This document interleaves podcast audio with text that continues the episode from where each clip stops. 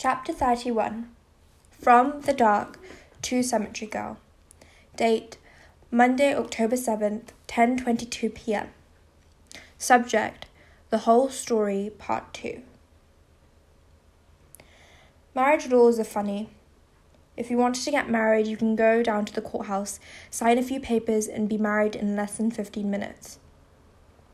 If you want to get divorced, you have to wait a year even if your husband is in prison.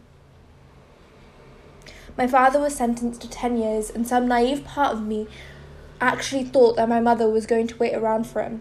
Like, he'd get out of prison one day, we'd go out for a soda, and good old Jim and Abby would pick us up, pick up where they'd left off, as if he hadn't killed my sister and put us through, all through hell. To my knowledge, my mother has never visited my father in prison. I definitely haven't. I asked to see him once when the shock and numbness had worn off, and our lives were beginning to fall back into some kind of regularity. Mum looked like I'd said the filthiest, foulest thing that could ever come out of someone's mouth. She looked like she wanted to slap me. Then she said, We are never seeing him again. And then she went into the kitchen and smoked a cigarette while standing over the sink. I felt like I belonged in prison with him. A year later, she started dating. I had just started sophomore year, so I was a little oblivious at first. She didn't go wild or anything. I really didn't know any she was dating until she started bringing them home. At first, it seemed like a great idea. After Carrie died, Mum was constantly in my face, wanted to know where I was going, who I was with, what was going on with school. You can imagine how I reacted to this kind of treatment. A new boyfriend meant she could dote on someone else.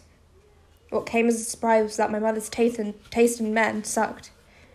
After my dad turned out to be such a winner, I probably should have figured. The first one didn't last too long after he, met me. Maybe he was fine with the idea of a stepchild in theory, or maybe he thought kids should be like dogs, locked in a crate when you didn't want to deal with them. Either way, he didn't like the fact that I wasn't a trained poodle. He would come over for dinner, and he'd always seem irritated that I dared to eat at the table. Eventually, Mum picked up on it, and he was history. The second lasted a li- little longer, but not by much.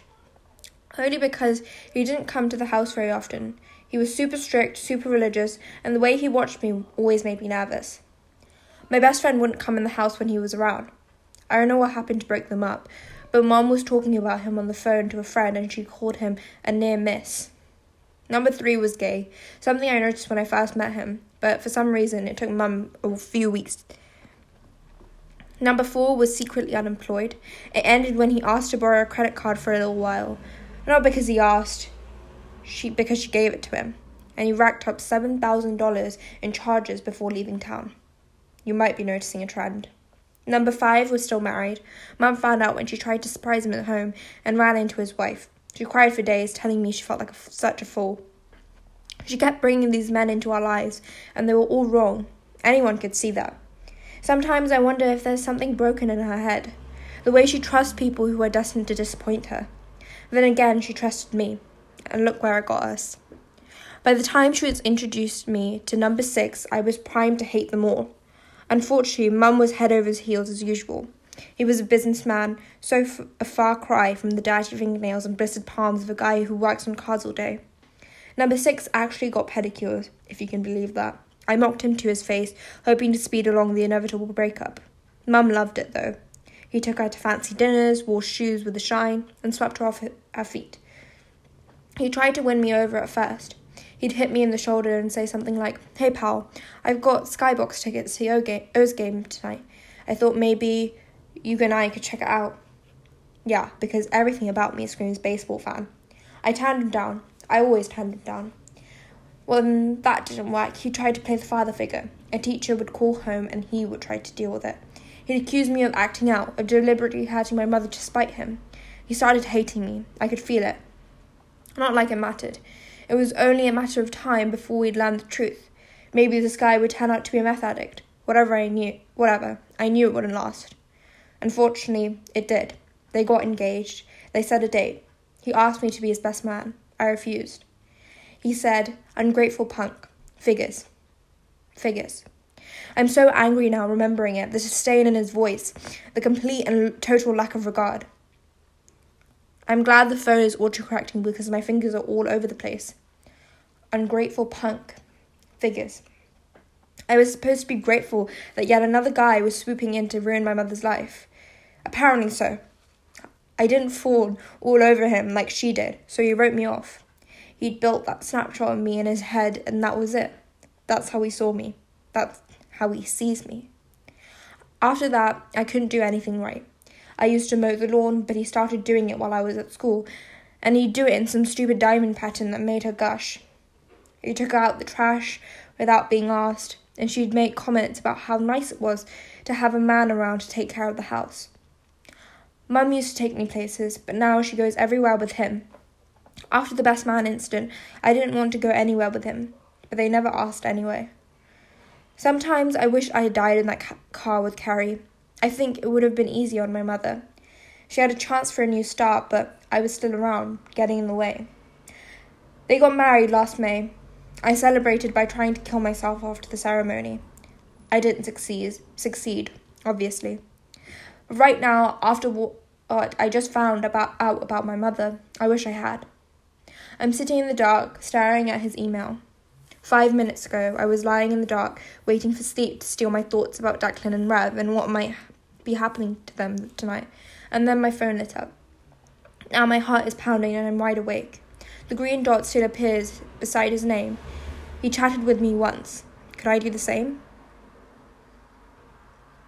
Do you want to talk about it? I wait, but he doesn't respond. Adrenaline is still kicking along in my na- veins.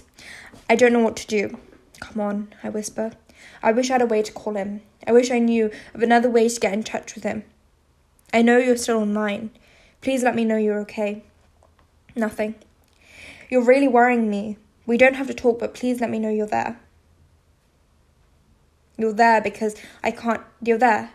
Because I can't type. Please let me know you're alive. Nothing. I glance at my clock. It's half past ten and Dad's in bed, but I don't know what else to do. I'll have to wake him up. I throw my blankets back and the phone lights up.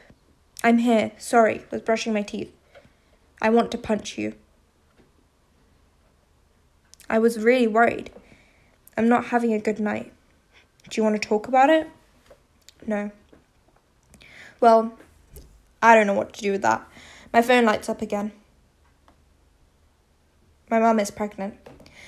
I sense that congratulations isn't the right thing to say. She's four months pregnant. They've known for four months and they haven't told me. Maybe not that long. You can't tell right away. Fine, but they didn't find out today. Is she happy? I have no idea. I found out by accident. They weren't even going to tell me. They would have had to tell you eventually. Is this supposed to make be making me feel better? I'm sorry. I've had a weird night too. Why? What's going on with you? We don't have to talk about me. I wanted to make sure you were okay. I'm fine. I don't want to talk about it. Why was your night weird? I don't know if I want to talk about it either. Why not? Because it feels odd to talk about to him about Declan, which is ridiculous. But at the same time, it's not. It feels like talking to one crush about another, which seems to be to border a line of betrayal. At the same time, the dark is anonymous, and I feel like he understands me in a way no one else has. It feels odd not to talk about Declan. This whole thing is odd, odd and addictive. I bite my lip and type, type slowly. Remember when I was telling you about Declan Murphy? Yes. I hesitate, staring at the screen. I'd been thinking about I'd been thinking Rev could be the dog, but when I met his parents, I realized that that didn't fit at all. Declan. My phone flashes. Are you still there? You never told me if you know Declan or not. I'm just now realizing you have a lot of similarities. What kind of similarities? You both have stepfathers that you don't get along with. You know your way around a car, and so does he. Way to crack the case, Sherlock. Half the guys in our school have stepfathers they don't get along with, and there are at least 60 kids in the senior class alone who take some variety of auto shop. You share an attitude too, I see. Quit beating around the bush. Do you want me to tell you who I am? I stop breathing. Do I? I try to re examine every interaction with Declan through this new lens. None of it fits clearly, cleanly. It's all square pegs and round holes. He showed up after homecoming, so maybe that works out. But why wouldn't he admit who he was? Why keep up this charade? In the dark knows how difficult photography is for me. Tonight in Rev's basement, Declan seemed genuinely shocked when I told him that taking the yearbook picture affected me too. The Dark has never mentioned any trouble with the law, probation, or any kind of community service. But I know Declan is court ordered to do something after what he did last spring. I don't even know all the details of his case. I realize not any more than what he has told me in the car. And I've never seen, I never heard Declan mention his sister, and Rev hasn't either. There's enough pain in the Dark's words, but I know she weighs heavily on his heart.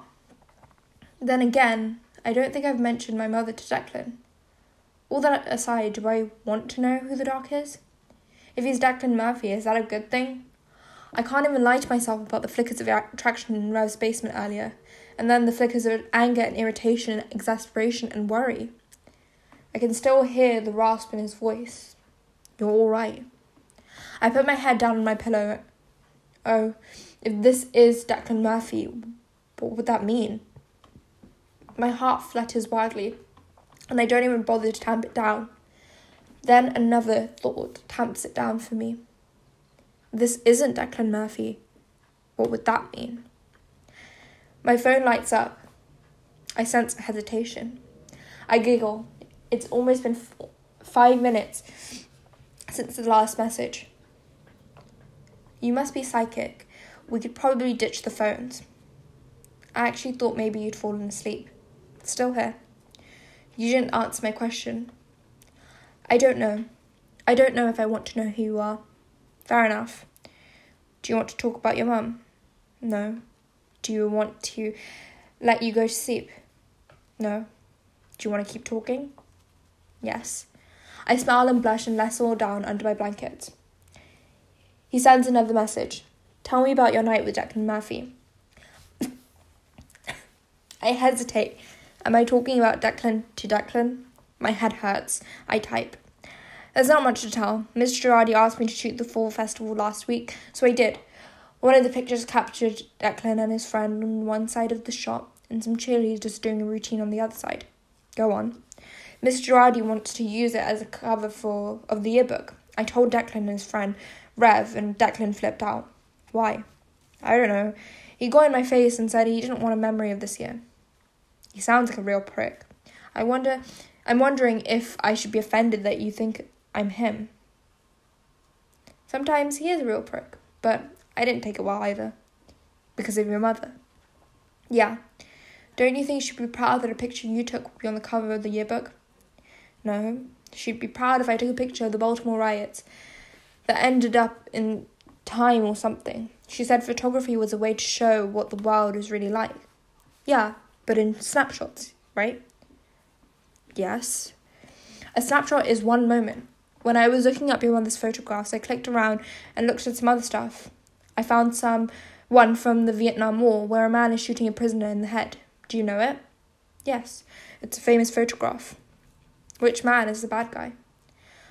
I blink and sit up again. I know exactly what picture he's talking about because it's fairly graphic. A man's death is captured in the image. I'm ashamed to admit I don't know the history surrounding the Shah, just that it was pivotal in turning public opinion about the Vietnam War. I've always assumed the bad guy. I've always assumed the bad guy was the man with the gun because, well, he was the killing someone else. But I don't know anything beyond that moment in time. I always thought the man with the gun, but now I'm not so sure. The man with the gun was the chief of police. He was executing the other guy for killing more than 30 people in the street, some of them children. I don't even know what to say. I feel like I should have known that. Don't feel too bad. I'm reading from Wikipedia right now.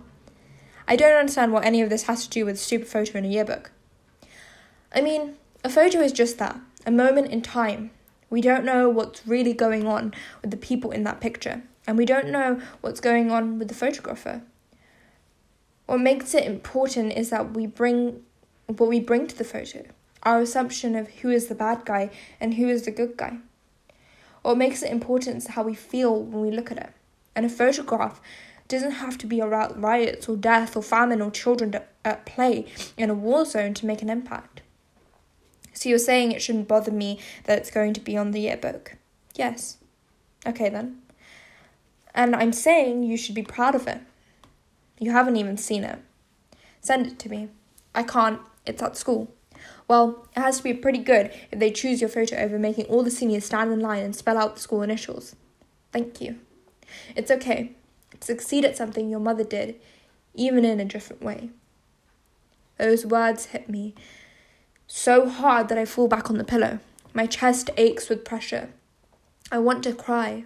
I am crying. You're okay. I sniff and hold myself together. It's okay to be mad that your mother, mum is pregnant. I'm not mad. I'm I'm extraneous. You're not extraneous. I am. She took this douchebag's name when she married him. Now there's nothing linking me to her, and only something linking me to a man stuck in prison. There's no name linking me to my mother either, but I'm still connected to her. I feel it every day. He doesn't say anything to that. I wait for a while until the suspense is killing me. Did I say some the wrong thing? No. Are you okay? I don't know. Does she know how you feel? My mother? Yes. No. Maybe you should tell her. I don't think so. Take it for someone who can't tell her mother anything anymore. You should tell her everything you can.